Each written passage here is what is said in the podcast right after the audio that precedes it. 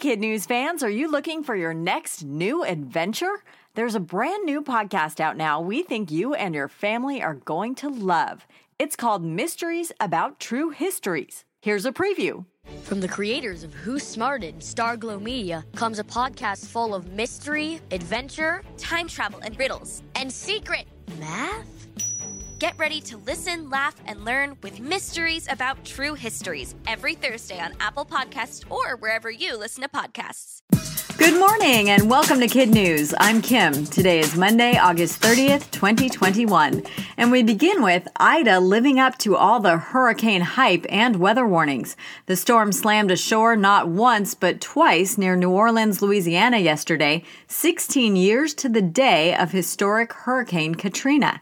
Ida made landfall as a Category 4 with catastrophic wind speeds of 150 miles an hour, just 7 miles an hour shy of a Category 5, and high enough to at least tie the record for strongest weather system to ever hit the state. Video shows downed power lines, missing roofs, and torrential flooding. Ida is weakening now that it's over land, but is expected to cause more problems as it passes through Mississippi today and Tennessee tomorrow. Here's all the proof you need that rock and roll dreams do come true. Last year, 10 year old Nandi Bushell of the UK drummed up a lot of attention when she challenged Foo Fighters frontman Dave Grohl to an online drum off. He took her up on it and promptly lost, but a long distance friendship blossomed. He wrote her an impromptu song and invited her to play with the band. Last Thursday, the now 11 year old prodigy got her chance. Nandi took the stage in Southern California and helped close out their show, drumming for the song Everlong. Dave introduced her by saying, This person inspired me last year so much. In a time when you would pick up your phone and turn on your computer and all you would have was bad news, for that one day you could see this connection between two people that have never met, making music together and spreading joy and love all across the world. What did the crowd think? From Twitter, she brought the house down. I am honored to have been there to see it in person. Ants, avocados, and ice cream all are part of a 4,800 pound package due to land at the International Space Station today. Some of what's arriving is for research. Some of it is to resupply the fridge of the astronauts floating 200 miles above Earth. The Girl Scouts sent up the insects and some plants to see how they fare in space. University of Wisconsin scientists added seeds, and a Japanese company threw in a life size experimental robotic arm. It'll make its orbital debut by trying to screw things together and perform other boring chores normally done by astronauts.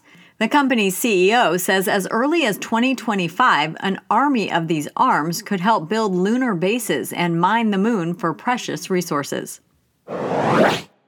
Often you can find her sharing social media positivity with her 2 million followers.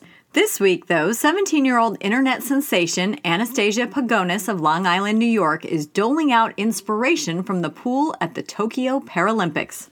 Anastasia lost her sight to a rare autoimmune disease when she was 14. As her dad proudly says, she's turned that lemon into lemonade with hard work and determination, making it to her first Olympics as a swimmer, winning gold and breaking her own world record in the 400 meter freestyle. Anastasia might add to her medal count. She swims in the 200 individual medley today and the 100 freestyle on Friday.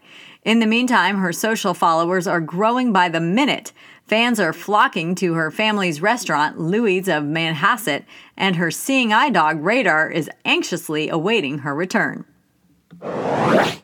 TikTok is saying no to another stupid human trick. The platform has now banned videos of the milk crate challenge where people try to build and climb makeshift milk crate staircases. The reason for the ban? The very real risk of injury. In a recent statement, TikTok said it prohibits content that promotes or glorifies dangerous acts. Before that statement came out, actor Mark Ruffalo posted that he wouldn't do it because the Hulk hates stairs. And comedian Conan O'Brien joked on Twitter, waiting for FDA approval.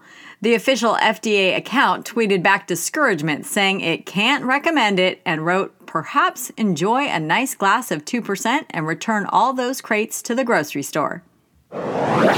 In other kid news notes, the Little League World Series and some great storylines are now in the rearview mirror. The champion, Michigan, which pulled out a 5 2 win over Ohio yesterday.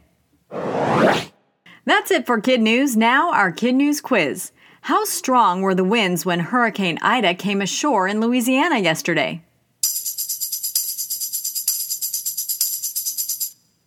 One hundred and fifty miles per hour. Who took the stage with the Foo Fighters?